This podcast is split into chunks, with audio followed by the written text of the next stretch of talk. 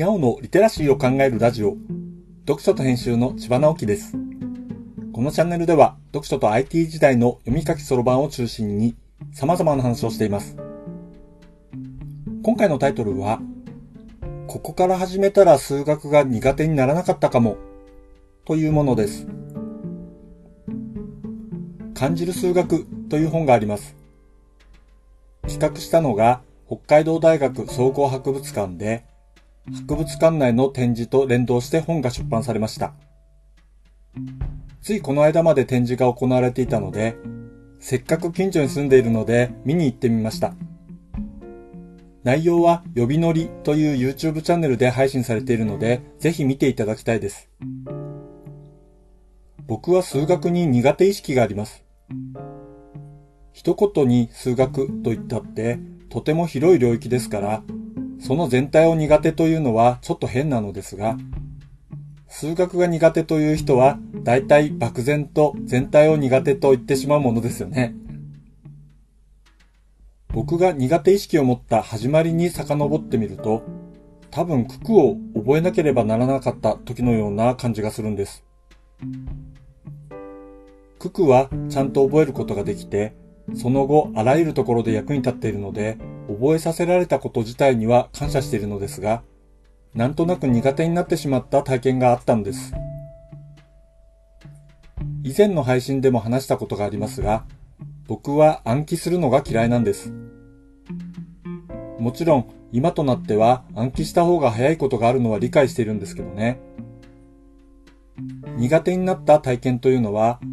九九の暗唱をクラス全員の前でやらされたことなんです。別に何かの罰としてやらされたというわけではなくて、全員やることでした。教室の前に出て、ある段を正しく言えたら、先生がその段の認定書をくれるんです。なかなか良い工夫だったなぁと思いますが、僕は上がり症なので、これが結構辛かったんですね。その時に思っていたことは、九九の仕組みは分かっているから計算はできるのになぜ暗唱しなければならないんだろうということでした。僕は九九の暗唱には全く興味はありませんでしたが、掛け算とか九九の仕組み自体は面白いと思っていたのでした。この感覚、案外、そうそうという人がいるかもしれません。同じように公式を覚えさせられることもよくありますよね。僕は公式を暗記するのは例によって嫌いなんです。なぜそういう公式が成り立つのかが納得できないと覚えられないんです。納得できたものは忘れないんですけどね。そんなわけで、興味はあるのに苦手ということがどんどん積み上がっていき、結果として数学は苦手というのが成立してしまっているのですね。学校での勉強を卒業して、強制されない学びの時間が取れるようになって、ことあるごとに数学に触れて、なるほど、そういうことか、と思うことが今でもたくさんあります。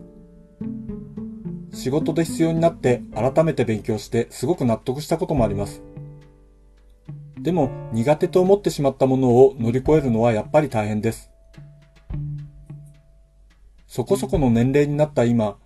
感じる数学展を見に行ってみて、数学の始まりみたいなことに触れて、サイクロイド曲線を転がるボールが、転がる長さが短い直線を転がるボールよりも早く下につく。そんな直感に反する実験を見て、こういうところから学ぶ機会があったら、もっと数学を楽しめたかもしれないなぁと思いました。まあ、この年になったから理解できるということもあるのかもしれませんが、いずれにしても学び始めに出会うものはとても大事だなぁと思うのですね。読書と編集では IT を特別なものではなく常識的なリテラシーとして広める活動をしています。IT リテラシーの基礎を学べるオンライン講座をやっています。詳しい内容については概要欄のリンクから、または読書と編集と検索して、猫がトップページに出てくるホームページをご覧ください。この配信の書き起こしをノートで連載しています。概要欄にリンクがありますので、フォローいただけると嬉しいです。今日もワクワクする日でありますように。千葉直樹でした。ではまた。